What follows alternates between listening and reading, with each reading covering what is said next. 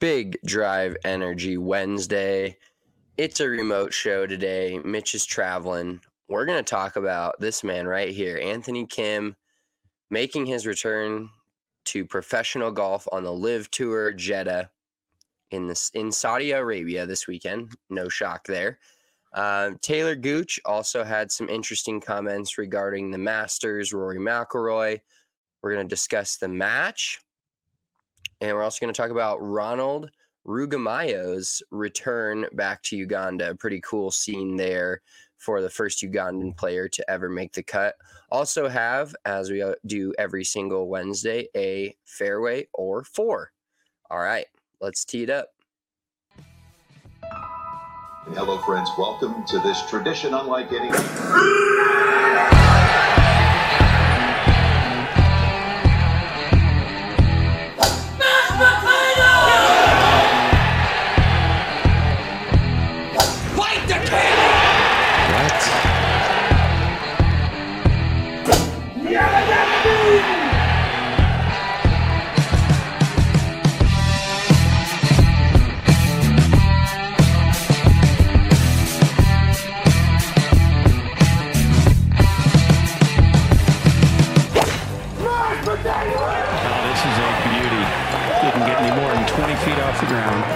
That chair, did somebody scream mashed potatoes? That was mashed.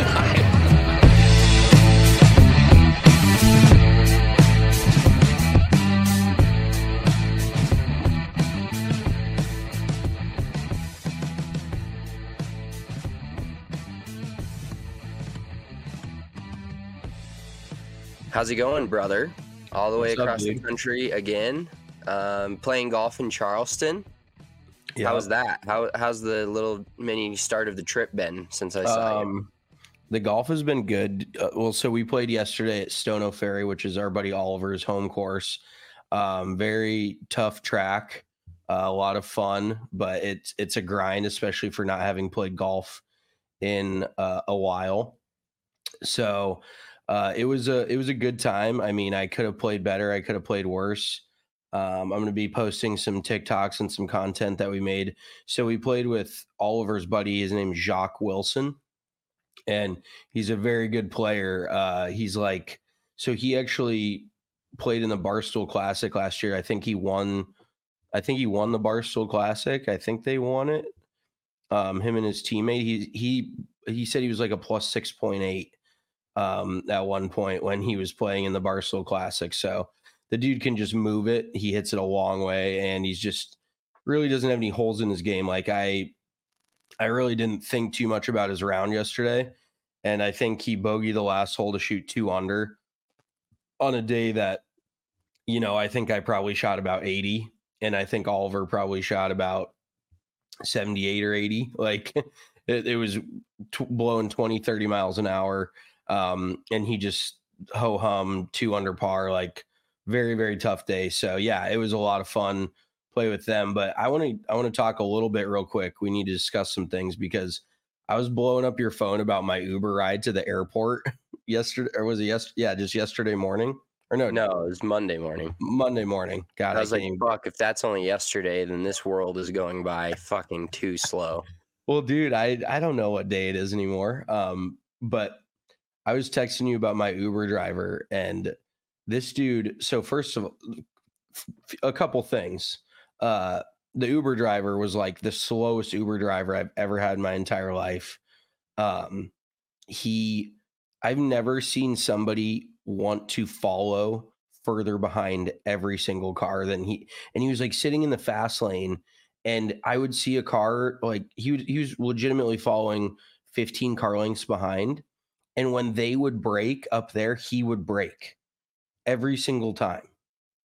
I'm like, what are we doing here, bro? And in the middle of my Uber ride out to the airport, because I usually leave, you know, I think I left I left the house 2 hours before my flight with the intention of getting there about an hour 20 beforehand.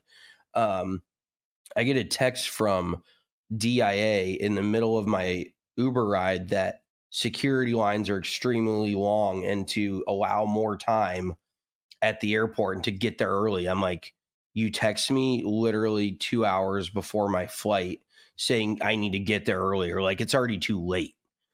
You know, that's got to be just a bad, like, such a bad scenario when you're sitting in the Uber. You've already called it. There's no going back. There's no going faster. You're not going to talk to this dude and be like, hey, I wish you would speed it up a little bit. Their security lines are long. You're just trapped. Nothing but trapped right there. Oh, dude. So I started to, like, go on tilt a little bit. I started to fly off the handle, like, in my own brain. Obviously, I'm not going to be a dick to the Uber driver, but in my own head, I just started to panic a little bit. So then I get to the airport, and have you been to the new security DIA? Yes, I think I went new through, like, West security. West, never eat soggy waffles. I don't know. I don't know if I've been through the full new security. I do know. No, it wasn't a DIA. There was somewhere where I went through one of the body scanners where it was very new compared to, like, the ones that trap you all the way in. Like, it was definitely new technology, but I think that was in Las Vegas. So I'm not entirely sure. Okay. Well, so the new West security legitimately is, and it actually seems very efficient, like, once they figure it out, but I'm not kidding you when I say that it was so bad. So I get dropped off at West security. The line looks crazy long. So then I'm TSA pre-check and clear. So I was like, there's got to be a shorter line somewhere else, because, like, North security is closed right now. So only West and South are open. So then I walk over to the South security, and the line is legitimately wrapping, you know, those restaurants on the side, like, where you're walking, the line is past the restaurants, like, going towards, like, the middle of the airport. It was probably 250 to 300 people long. And I start, like, shitting myself, because I'm like, my flight's in an hour and 20 minutes. And so then I go back up to the West security, and the line is probably 500 to 600 people long for pre-check and clear. I'm like, what the fuck is going on right now? I was panicking. I was like, I had almost kind of come to terms with just the fact that I was going to miss my flight. I was like, this is not going to happen. Luckily, the line moved. Like, it was so weird, because it was like a line of probably 600 people, but we never stopped moving. Like, we started, we probably walked like a quarter mile just back and forth. Like, you know how they have the rows of shit that you organize people with, the ropes and shit. We were just walking through lines of ropes for like 15 to 20 minutes straight just to get ultimately to security. So I ended up making it through, thank God. And I got to the gate like 10 minutes before we were boarding. But that was stressful. That was a nightmare. And then landing the plane was also a little stressful. It was not the smoothest ride in the world, because I think we were heading straight into the wind. And there was a few times when, you know, when you feel like your stomach drop, like when the plane like drops quickly with like the wind and shit. Dude, terrifies me every time. Oh, dude, I honestly don't really think twice about flying until I have like a rough flight. And then I'm like, I understand why people don't like doing this shit, because your life is in the hands of some random pilot up there, and you are 30,000 feet in the air. Like, it's funny because everyone, you know, there's a stat that says flying is safer than driving, which is technically true. But when you drive and you get in an accident, there's a million scenarios where you don't die. When you are flying and you get into an accident, there's zero scenarios where you're not dead. Like if the barely plane crashes, zero, but yes, everybody's dying. So that definitely flashed through my head a time or two on the flight out. Dude, there's nothing worse than that when you're in the plane and all of a sudden you just start second guessing everything. Once again, just like the Uber where you're trying to get to the airport earlier and have no choice to. Yeah. In the plane, there's nothing you can do. I mean, you can be like some of the psychos we've seen on the news the last couple of weeks and just try to exert yourself out the exit door or do whatever, but yes, it's it's a trapped feeling and there's nothing you can do about it. Exactly. And then I buy the Wi-Fi on almost every flight, and I'm so sick of United's bullshit. Like, they say I pay $8 for the Wi-Fi. It says you have streaming. It says you have all this. I can't even load a fucking podcast onto my phone. I couldn't load anything that I didn't already have downloaded. I'm like, why did I buy this Wi-Fi if I'm not going to be able to use it for anything? So I was just pissed off kind of the entire flight. Luckily, it went by pretty quick. Landing was a little rough, but then just got back to Oliver's house the other night. We grilled out, had some drinks, of course, stayed up a little too late, and then played golf yesterday at like 1:15 or so. And it is, so we're playing golf again today at like 1:15.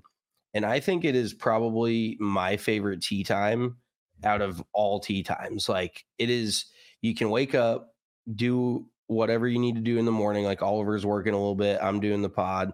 You can shower, you can have some food, and you can get to the course and like an hour early, warm up a little bit, hit some balls, hit some putts. And then you're still done golfing by like 5:30, 6 o'clock. And I think that is probably, well, we discussed this. Afternoon is like my least favorite time of day, especially when like it's kind of dragging on, it's monotonous. So filling my afternoon with golf is the perfect thing, because I hate playing golf in the morning and being done by like noon. And then what do you do with the rest of your day? You're tired. You don't want to do anything. I would rather finish my day with golf than start it with golf.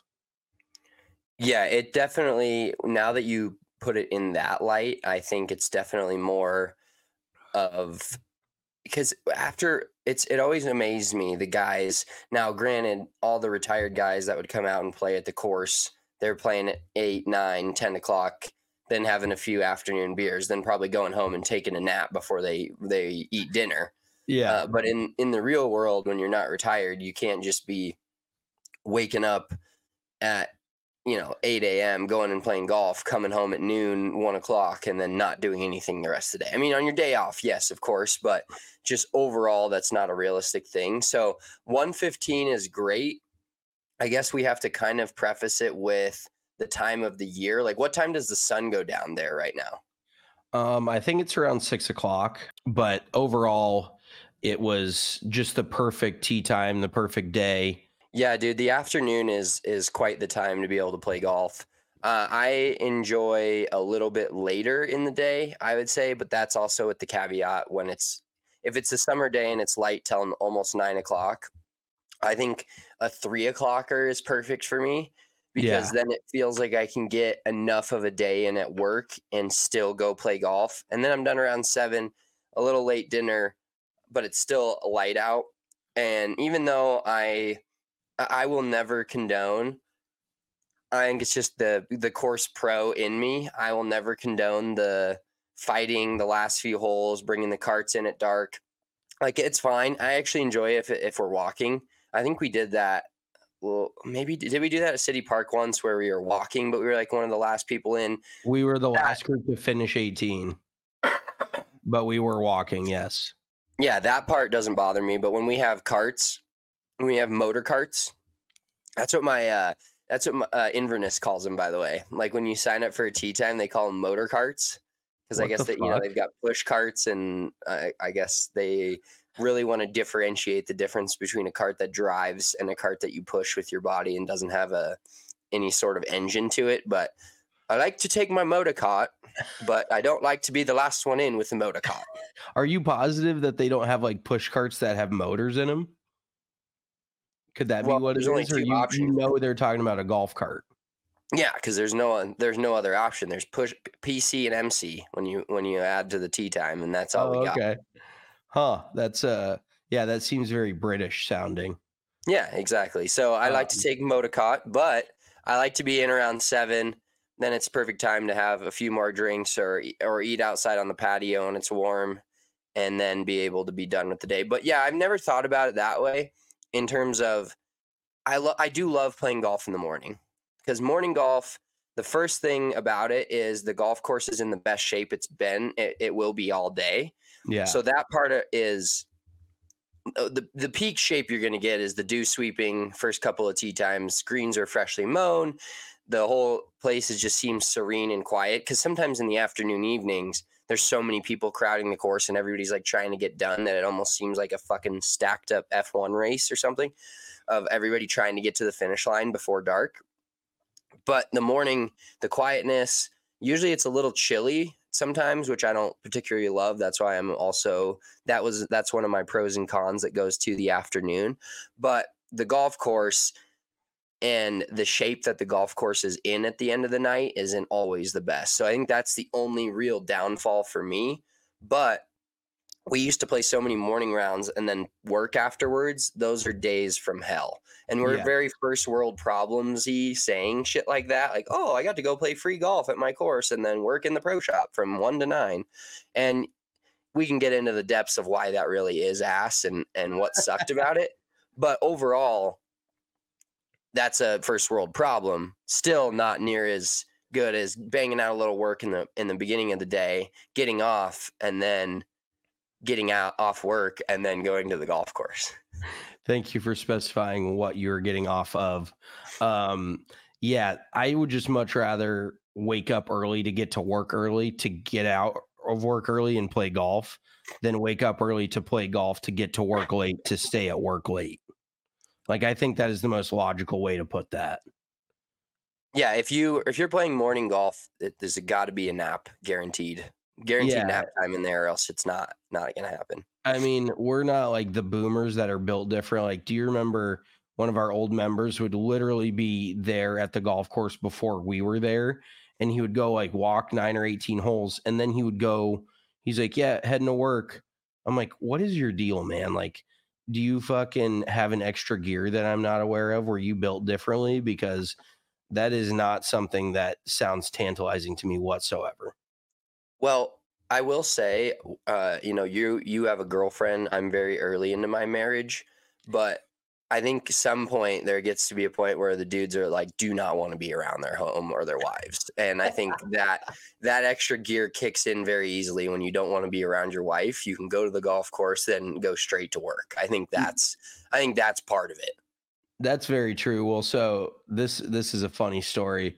We used to have that group of like 12 older guys out at Spring Valley, and legitimately, no matter what the weather was, they would all show up every day. Like, they would show up if there was 6 inches of snow on the ground, because like you said, they wanted to get out of their house at all costs. They didn't care what the weather was. They didn't even plan on playing golf that day. They just wanted to get out of the house more than anything. So yes, I think once you get older, that definitely contributes to it, because a lot of these guys are like, I just want to go hang out with my boys and bullshit. Like, I don't want to sit at home and have my wife tell me a million things I need to do around the house. I'm getting out of here. So I get that. Like, I don't blame them, especially when you're retired, like, and you got nothing else to do. I would just show up at the club too. I mean, you know, have a cup of coffee, bullshit with your buddies, and that's still a pretty darn good day. Yeah, exactly. That's still better than a day sitting at home watching fucking probably Price is Right or Family Feud. Although I hate game shows. Hate game shows. Family Feud's the best of all of them for sure. No, it's the most cringy of all of them, but anyway. All right, well, whatever. Let's talk a little bit about the return of Anthony Kim this week. There was an interesting tweet yesterday that was like, the only thing that we haven't seen of Anthony Kim in the last 2 to 3 weeks leading up to his return as a wild card. I love how they call them wild cards instead of free agents at LIV. Just another touch of class there, a touch of excitement. Not really class, but I don't know what else to call it. He will be competing as a wild card for the rest of the season, hoping to earn a team spot for 2025. But they haven't shown his face, and when you haven't seen somebody's face in 12 years. Like, I don't see my son's face for 7 hours some days, and I feel like it changes. I can only imagine 12 years of being quote-unquote retired from the game of golf. So, and somebody was like, they tweeted, you know, you haven't seen Anthony Kim's face, and you're going to be shocked when you do, or something to that effect. And then he, like, got a bunch of responses from people that were like, what are you talking about? This is weird. What happened to him? Did he get in a fire? And then he said, he's like, this tweet was way more ominous than it needed to be. It just meant that, you know, you hadn't seen his face. And he definitely does look older looking at some of the pictures that were posted today. But what are you excited? What's your overall excitement level for the return of Anthony Kim? Because I'll revisit some of his stats here in a little bit. But this guy was considered the next Tiger Woods. Tiger was still in his prime, but 08, 09, 2010, right before he quote unquote retired from the game of golf, this guy was the next, the chosen one. Yeah. So what? He was definitely the guy that was the, you know, Tiger Woods had his issues obviously on and off the course. This guy was also a Nike guy, which was huge because he was going to be the next one to carry that Nike golf brand throughout. He had a couple of high finishes in the Masters. He had a couple of top 10 finishes in Open championships. It was just, he was the next one ready to win that major and ready to become the king of the world, and then kind of fell off. And he did mention, he said, there'll be a time when I'm ready to tell my story. Right now, I'm just ready to whoop some ass. So that kind of got me a little fired up. Okay. So Anthony Kim, I think, in my opinion, it's a little overhyped, him coming back. I almost think it's somewhat of a fairy tale that has been told for so long, because we haven't seen the dude play golf for over a decade. So it's really easy. It's a game of telephone. You remember playing that when we were little kids, where somebody tells you one thing and then they tell it to the next person. And I honestly think that's kind of like what the Bible is. Hypothetically, I don't want to go into that deep. But it's just a game. Oh, I see what you're saying. The concept of the Bible. Yes. Yeah. Oh, it's, okay. It's a story told over and over again, and it like the versions change every, you know, and it becomes more grandiose with every single time that it's reset. And I almost feel like that's what Anthony Kim's career was, because he's just like a lot of kids our age, Roman Empire. Everybody wonders what he could have been. And that is something that everybody goes through in life. Like, you have a relationship and it probably went terribly, but you're like, God, you just feel like it had this potential to be something. Or, you know, what, when you played high school baseball and thought you were the fucking the man, and you're like, God, if I would have just played baseball, and if I wouldn't have partied and just stuck with it. That's like Anthony Kim's career for a lot of these golf fans. So I honestly think his expectation is almost unrealistic that a lot of people have set for him, because he hasn't played competitive golf in 12 years. And even if you're playing money games or whatever, it's still not playing on tour. Like, it's going to take time to get your game back to that point. But I guarantee you, like, I was talking to Jacques yesterday on the golf course, and he goes, I'm going to watch LIV just to watch Anthony Kim play again.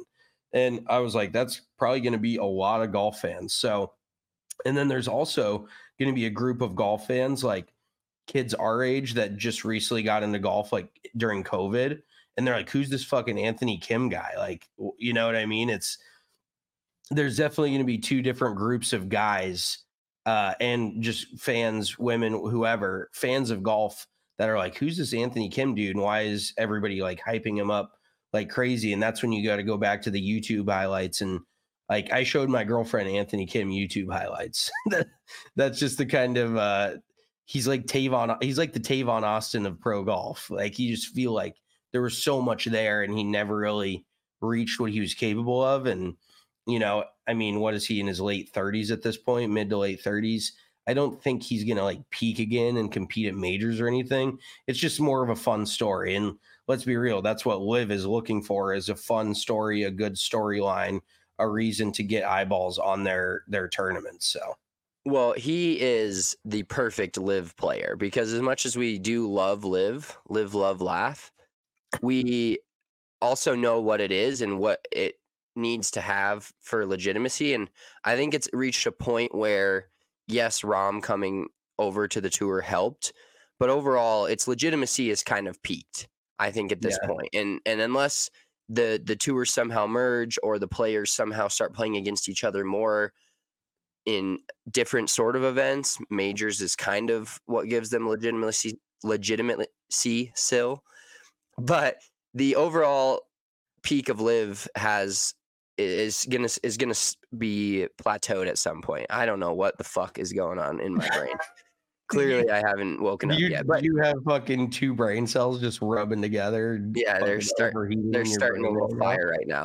All right, let me get back to real quick Anthony Kim and talk about just how good he was, because he is the perfect LIV player. He's somebody that has taken the golf world by storm. I don't know how many players that haven't played in 12 years could just drop in and create a buzz from everyone. Not a LIV Tour, PGA Tour players, former PGA Tour players, the whole media, everybody is in on the Anthony Kim story. So he's a true wild card. What? He's a true wild card in multiple different ways. Like, he's literally a wild card and he is figuratively a wild card on the LIV Tour. Yeah, because he could easily shoot 90. But people are going to watch him shoot 90, and the LIV Tour. If he shoots 90, I think that the LIV just needs to be canceled next week. Like, they just. Well, dude, hey, no, because we watch enough. Look at the fucking guys that are out there. Come on, Jediah Morgan. There's your guy. I'm gonna fucking pick on him again. He sucks. He's horrible. I'm just saying he's not going to shoot 90. He might shoot. And that's the other thing too. I think obviously there's extremes on both sides, because everyone's like, oh, he could be this good. Like, he could shoot 65, he could shoot 90. And it's like, guess what? He's probably going to shoot around even par, maybe a couple over par.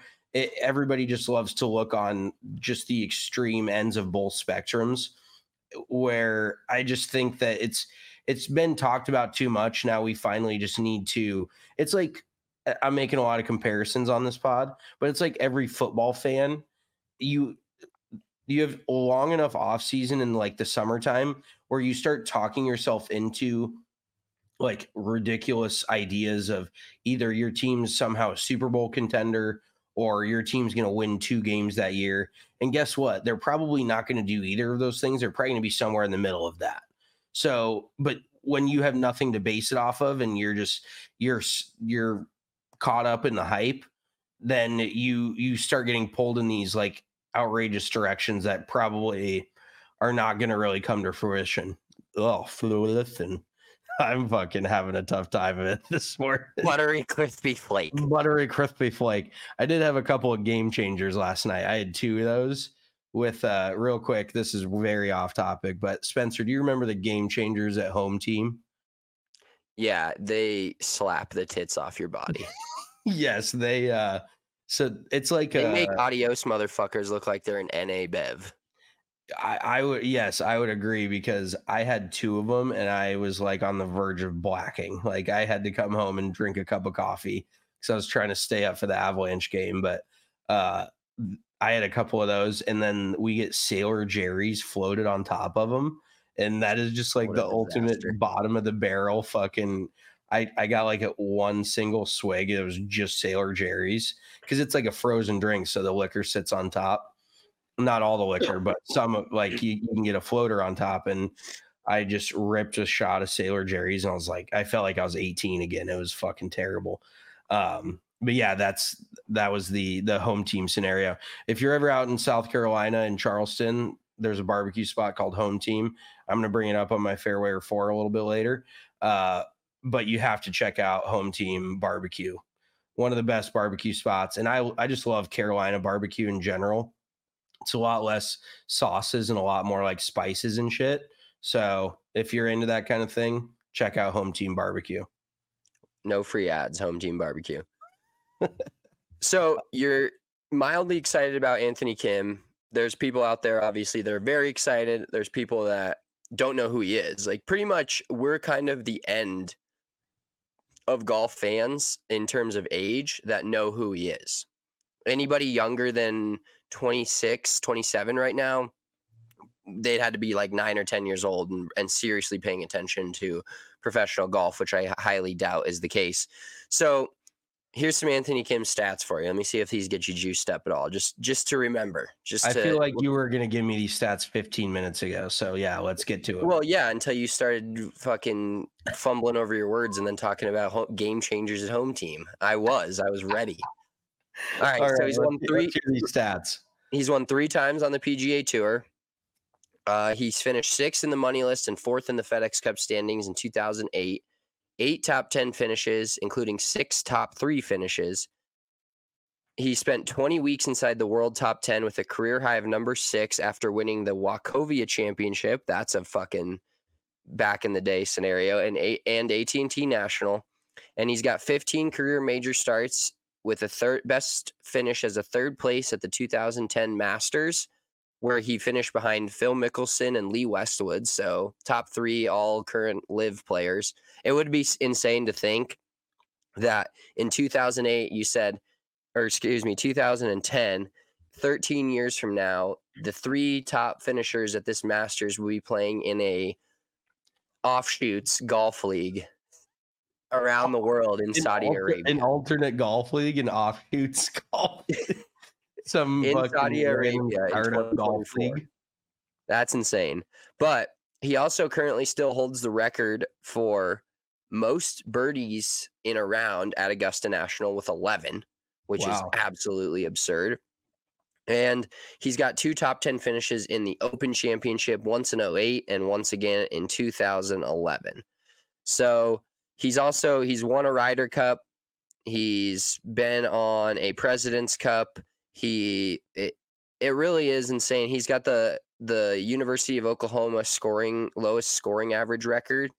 So he's after that career right there is a borderline, like, it's not a Hall of Fame career, but it's a he's better than 95% of, I would say, of the people that teed it up in the Mexico Open.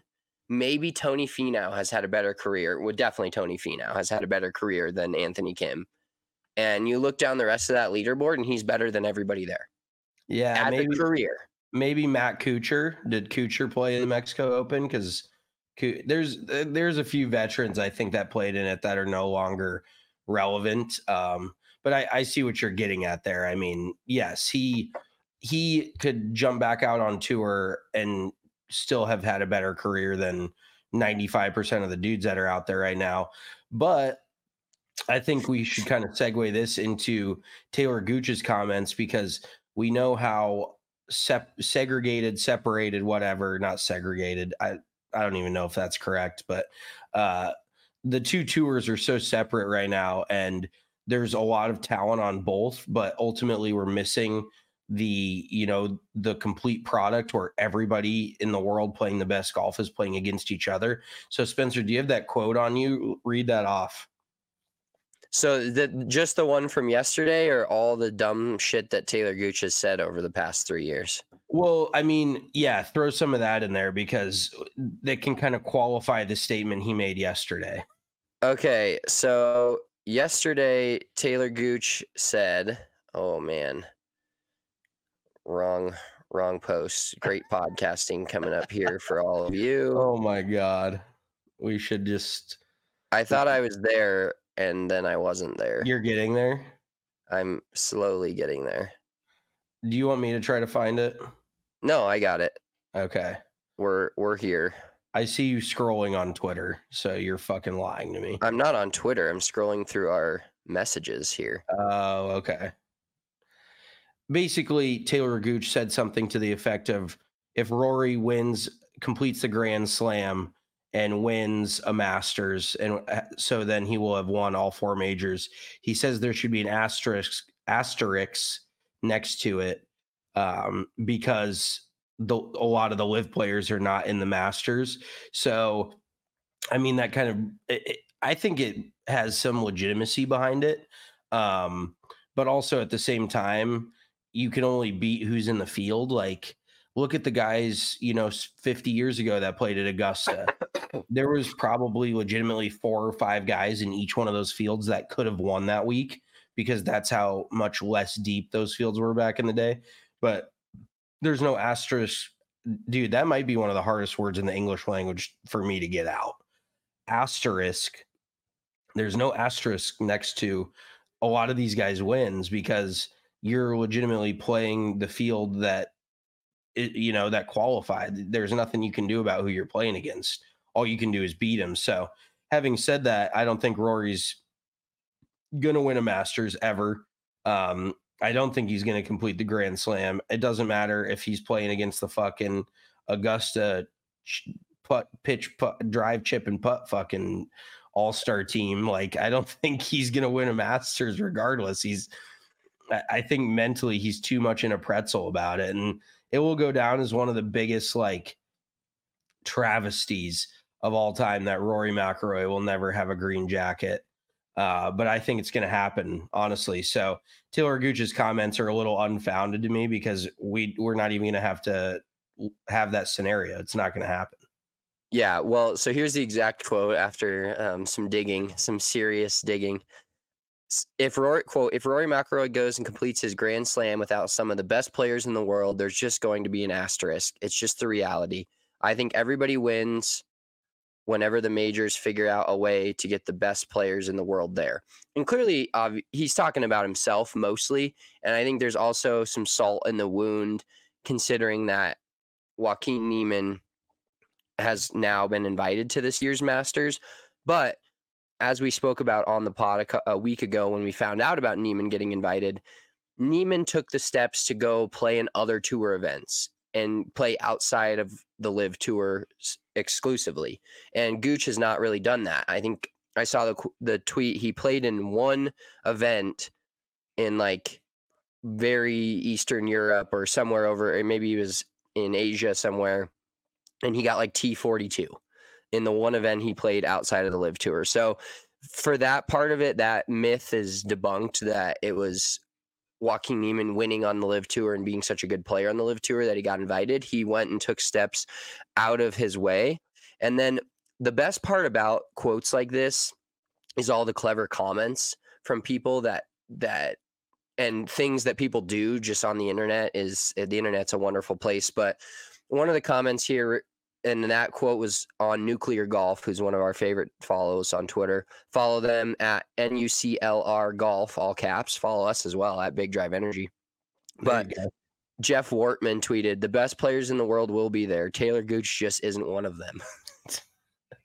And then there was a whole Instagram thread from Zaire, which was also hilarious to me. So people...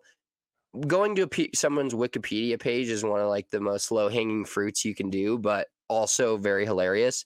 So Shane Bacon just tweeted, these are some quotes regarding Taylor Gooch's comments. Shane Bacon tweeted, "Just realized we got to put an asterisk next to the 97 Masters win and the 2000 U.S. Open win because Taylor Gooch wasn't in those fields either. Sorry, Tiger." And then the Wikipedia page, they have his LIV Golf wins with asterisks, and at the very bottom it says asterisk Rory McIlroy not in field. And then this tweet that I sent that is now posted as well, Tweeth Mitchell, "Taylor Gooch makes a good point. I've been giving him credit for winning LIV last year, but it turns out most of the top players weren't in those tournaments, so maybe he actually sucks." Yeah. And then the last one was a Reddit post. "This would have been such a cool moment if Gooch was in the field, and it was Phil Mickelson handing the green jacket over to Tiger Woods about way back in the day." So Taylor Gooch is catching a lot of heat, and rightfully so, from the golf heads, because he is winning on what many consider an illegitimate tour, and but he has been playing some of the best golf on the planet right now. Whether you believe the LIV Tour is legit or you believe those players are still any good.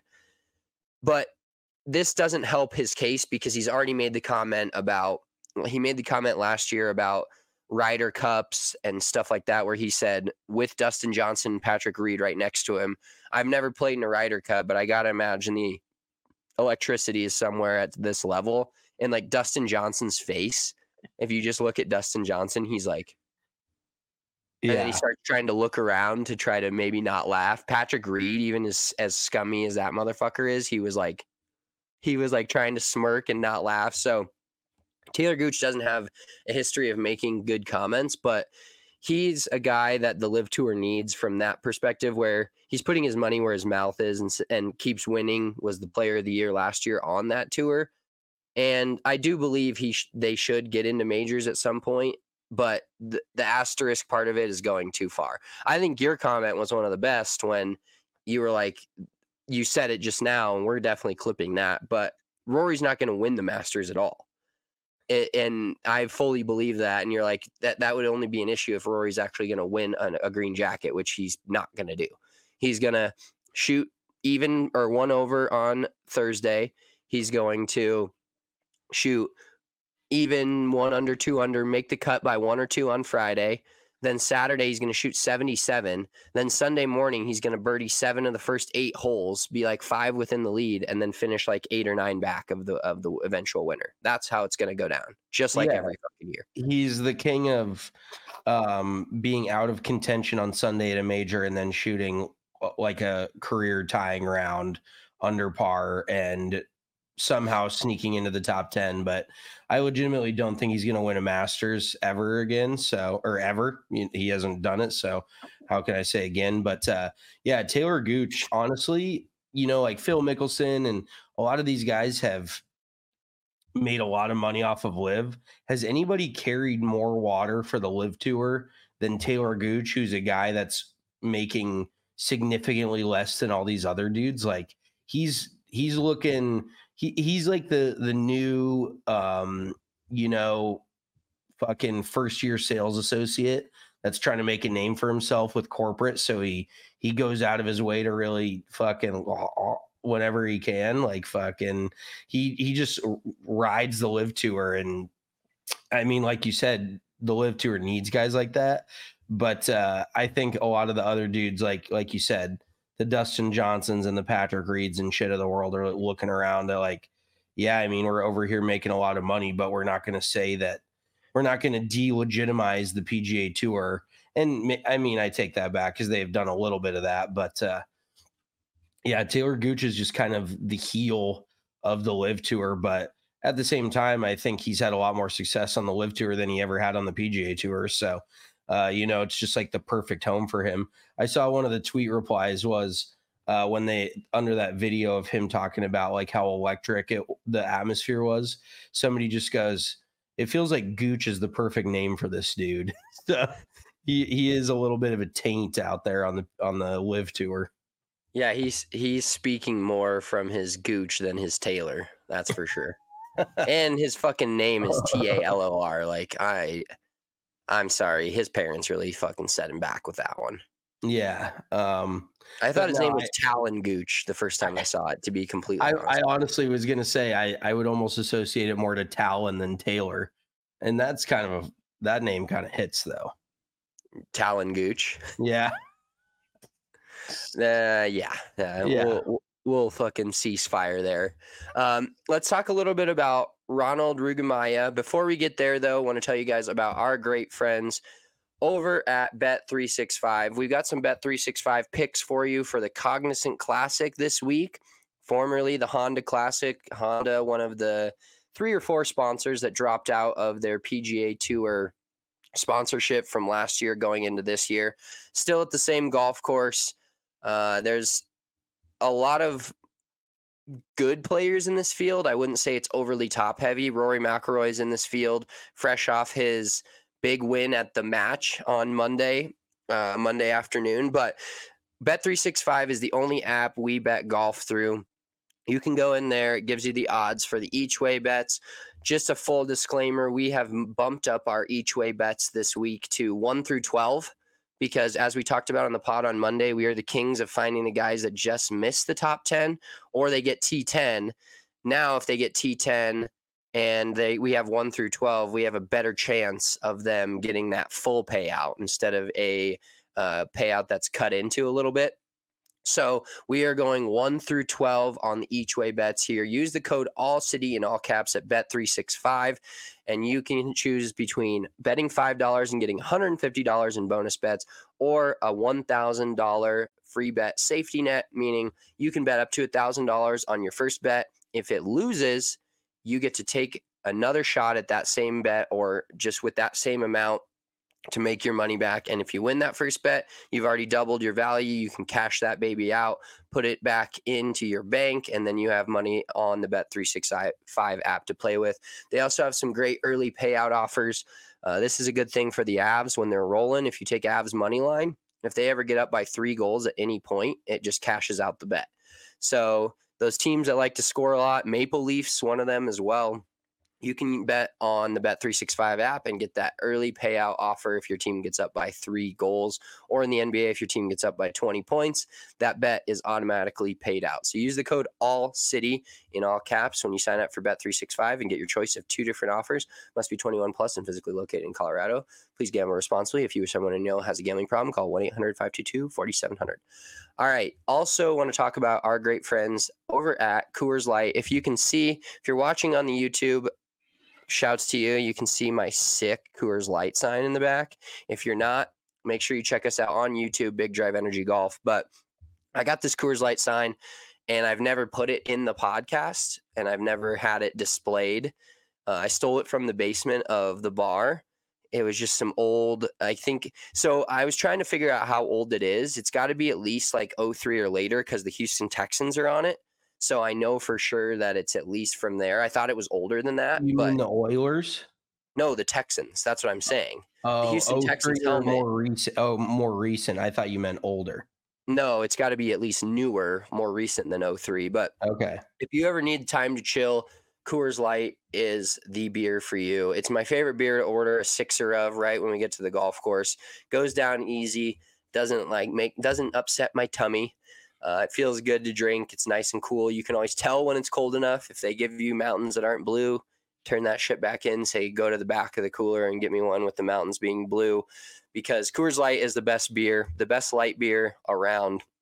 Only thing I like to drink on the golf course when I'm trying to have a chill day and not trying to black out at a current scenario, or I know I'm going to be drinking for 10 to 12 hours. Instead of mixing in a water, now it's mixing a Coors Light. So make sure you're drinking the Coors Light. Check them out. By far our favorite beer. We're super stoked to have this new partner, new sponsor on, because it has been always been one of our favorite beers, but now we just get to tell the world how much we love the Blue Mountains and Coors Light, brewed in Golden, Colorado, just a short drive from us here in Denver. All right. Yes. So I actually had about 6 Coors Lights on the golf course yesterday, so that was great. Were the mountains always blue? Mountains are always blue, no matter what. They got the coolers on the carts there, right? You didn't have to. Yeah, they got the cooler. You just carry that cooler right in. They throw an 8 or 12 of the Coors Light Tall Boys in there, and you're just ready to rock. And the Tall Boys are great too because you can reseal them, so you can close them back off and then reopen them, and it's just like you got a fresh beer. They never go flat. I mean, you shouldn't be letting it go flat anyways because it tastes so good. You just want to drink it. But yeah, you can reseal it, go hit your golf shot, crack it back open, just brand new beer. So good. Yeah. Must have on the golf course is a resealable beer. 'Cause there's nothing worse than being on like the 2nd or 3rd hole and you have a beer that just has an open can and you hit a bump and then there's beer all over the whole cart for the rest of the round. I can't handle that. I almost got to get like a fresh wipe and wipe down my cup holder. So when you can reseal it, that is the key. Yes, 100%. Resealable. We're all adult children out there, so anything that we can have a closed top on is better off for us. Yeah, exactly. And be able to close that toppy. Make sure it's got top.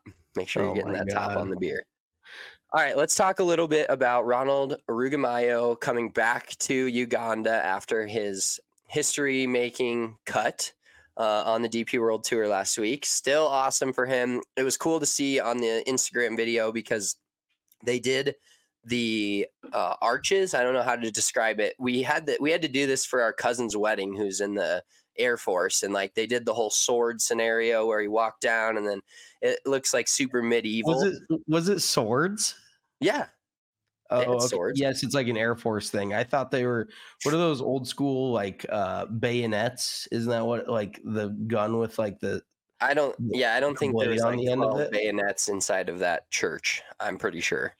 Pretty sure that's a no-go. Swords are fucking Swords are just as dangerous. I thought you were going somewhere else with that. No. But yeah, so he got back to the airport. Everybody was there to greet him. Super awesome feat for him, for the country of Uganda. I hope when the Olympics roll around, he gets a chance to play. That would be really cool, because it's cool for him to just have an entire, not only his family behind him, but an entire country behind him. Right. Well, it just is really wild to think that. And I mean, it probably sounds like a privileged comment, but there is countries in this world where with a prominent sport such as golf, where it is an Olympic sport, there's certain countries that legitimately still like don't really have golfers and golf is not really a thing there. Like for it, do you think there's any other sport like that where you look at soccer, you look at any international sport that's played throughout the world, and it's pretty much played in every single country you would think, but golf is still one of those sports where it is not a thing and it's barrier to entry and everything like that. But yeah, I never considered the Olympics. Like how cool would that be if him and a couple other guys were able to go participate and represent their country? Like that would almost be cooler than winning a tour event or winning a major, obviously monetarily it's different, but at the end of the day, like representing your country and being able to put Uganda on the map for golf, that's going to be something he'll talk about for the rest of his life. Like nothing can really beat that. Yeah, and I don't want to take away from Jake Knapp's win, but I'm sure Ronald's path to the DP World Tour was a little tougher than Jake's. We saw some more info came to light this week, and we talked about him being sponsored by the Anaheim Ducks. And the sentence starts out with, the Anaheim Ducks owner, a guy worth billions of dollars, is a member at the same country club as Jake Knapp, and they played together. Yeah. This wasn't some make-a-wish story. This is, he's a member at a country club where there's an owner of a professional sports team that's also a member. So not taking anything away from Jake Knapp, Team PXG, shout out to him. Still one of the smoothest swings on the tour that we've seen in years and effortless ball speed, but very different starting point for Ronald Rugumayo and Jake Knapp for sure. And we talked about it, the UCLA product, etc. Not taking anything away from his win, but Ronald, I guarantee it meant more for Ronald Rugumayo to make the cut, or Joe Dean to make 170,000 euro after bagging groceries, than a nightclub bouncer that was probably just working that job to pick up chicks. Let's be real. Right. Yeah. He just liked the way he looked in that staff shirt that they give all the bouncers. He's like, this really makes my arms pop. So I will say, dude, the picture that we sent that you talked about, where it had him, tour bound, and it was when he signed with the Anaheim Ducks and made it from the Corn Ferry he looks haggard, dude. I don't know if it's the mustache or what, but he doesn't look near as good as he looked this past weekend. I'll fully admit when a dude looks good, and he looked like a rocket this weekend, but the him with just a mustache and like full smile, he didn't look near as appetizing. That's not the right word, but I would agree with you. Yeah, he's definitely a little bit, I don't know, man. Whatever you're into, but not my cup of tea. He wouldn't be on my Valentine's list for the PGA Tour, but he's very muscular, so I'll give him that. He's got the muscles going. He's got that athletic, vascular look, the new term that Marissa taught me. So can't knock the guy, but yeah, I mean, the difference is night and day in a dude coming from Uganda, where golf literally does not exist, to making a cut on the biggest tour in Europe, relative to this kid going to one of the most expensive, finest colleges in the world. And then, he has to work a side gig while he's getting his start in professional golf, and then makes it out on tour. So definitely gives you a little bit of perspective about these, and it just gives you perspective on America. I mean, how privileged we all are. Like any come up you have in America is easier than a come up in Uganda. Like, let's just be real. It's you've got a lot more advantages just being born right here in America, and a lot more opportunities. So I don't want to dive too deep into that, but I think we're all just very lucky to have the opportunities that we've had. And I'm sure, that Jake Knapp acknowledges that too. And it's more of just the media wanting to lean into, you know, having a feel good story. They want to pick out a feel good part of every single story out of everybody's story. So I don't think it's as much on Jake Knapp as it is on the tour for just like leaning into that story. Oh, 100%. The man's just trying to win golf tournaments. Now he's done it. He's going to be playing in the Masters. Excited to see that golf swing at Augusta National. Real quick, let's get into, I'll read off our picks for this week. Once again, Cognizant Classic, formerly the Honda Classic. We've got Eric Cole. I'm just going to be like copy paste every week, either Eric Cole or Doug Gim. I feel like that's where I'm at this point. He actually lost here in a playoff last year. So he was that close to his first tour win. Maybe he gets it this week. So he's plus 2,300, and that's boosted on the each way 1 through 12. Adam Svensson, he is plus 2,800 on the each way 1 through 12. And Lee Hodges, plus 8,000 each way 1 through 12. Once again, Rory McIlroy in this field, very high favorite. Last time I checked on the Bet365 app, he was plus 800 to win the event, plus 700 or 800. So he's the standout here, but this course, this is one of the tougher, I think I saw the second toughest course in terms of score in relation to par on the entire PGA Tour. So another week where we'll have a winner, I'm guessing between 8 under and 12 under. Going to be a lot tougher to make birdies. Going to be a lot of high numbers out there. Cut might even be over par this week. But I'm rolling with my guy Eric Cole, Adam Svensson, and Lee Hodges. All right. I don't mind those picks. So I got Shane Lowry. I got him at plus 2,200. And really, like, with the amount of wind that they have every year at this tournament, I do like the odds of having some European tour guys. So, you know, some guys from across the pond on my card because they know how to control their ball in the wind. So Shane Lowry, my God. Plus 2,200, Sammy Valimaki plus 8,000. Obviously coming off a very good week last week. He knows how to travel. He knows how to get it done. That ball flight, the putter, like everything about the dude. And he's just hot right now. Like, why not ride a hot hand? So plus 8,000 to win. And then each way 1 through 12 will pay you out. And then Gary Woodland. I just think he's kind of due to have a good week. He's back off of, you know, his scare that he had, his health scare last year. And it feels like he's trending in the right direction. So I saw him plus 7,000. I figured I'd take a flyer on him. I just like it. Well, this has been the year of flyers on the PGA Tour. So we're hoping, you know, before the Masters, I want to get one before the Masters. And then I want to have the Masters winner on our card this year. That's my big goal. Players is coming up. That's also the 5th major good tournament to get a winner on. But I feel one coming up on this little Florida swing here. All right, before we get out of here for the week, let's get to our favorite segment of Fairway or Fore. Fairway or Fore is we give you a scenario that's either happened in our lives or we have noticed. If you agree with our take on it, you say fairway. If you don't agree, it's fore. Do you want to start us off this week, Mitchell? You said you had one regarding the home team barbecue. Yes. Barbecue. All right. Let's hit it. So I had wings last night at Home Team Barbecue, and they have smoked wings that they do like a dry rub on. And it really got me thinking because they were some of the best wings I've legitimately ever had. And I've had them there before, and I just forgot how good they were. But I think grilled or smoked wings are better than fried wings.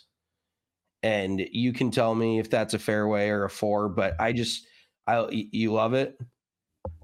Yes. 100% fairway for me. I grilled wings, smoked wings. I'm not a big fan of a bunch of the, you know, excess skin or excess batter, if you will, on a wing.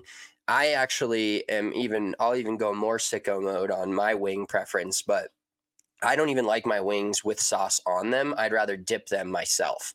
I'd rather just get a dry rub wing. No, you can have seasoning on it sometimes.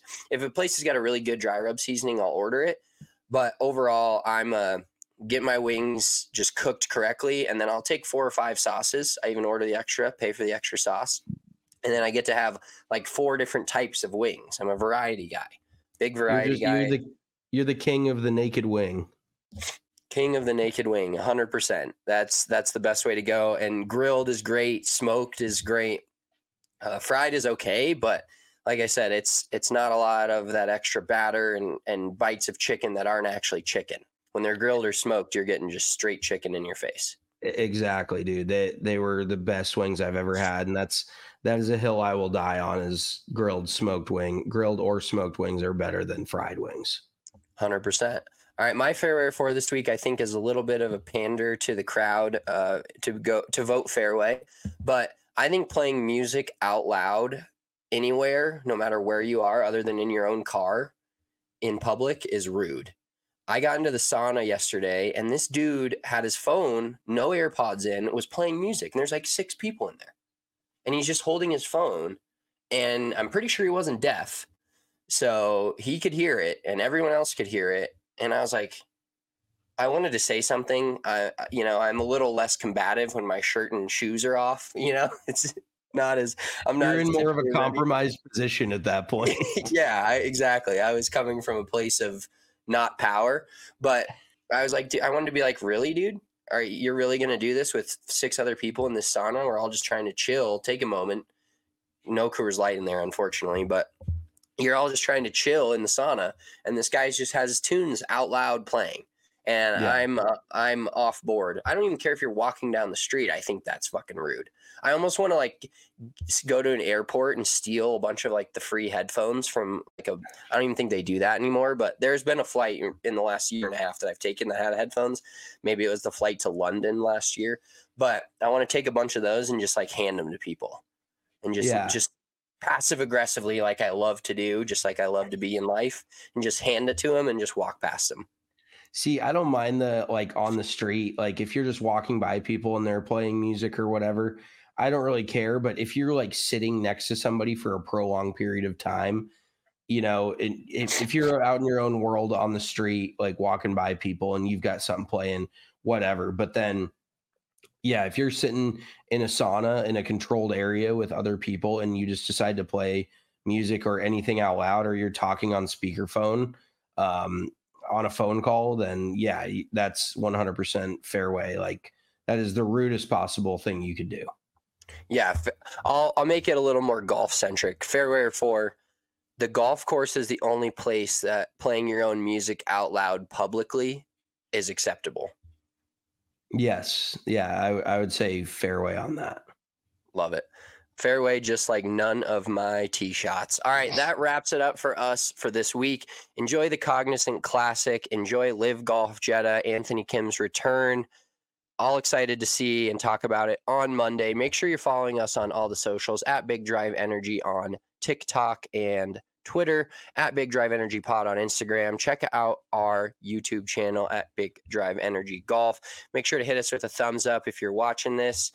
Hit us with some comments. We're always excited to read the comments when we're doing a live show. We'll talk to you guys on Monday. Have a great weekend. It's already March. That means the players. That means major season is coming up. We're only 1 month away from it. We're excited. Get excited. Have a good weekend. Peace.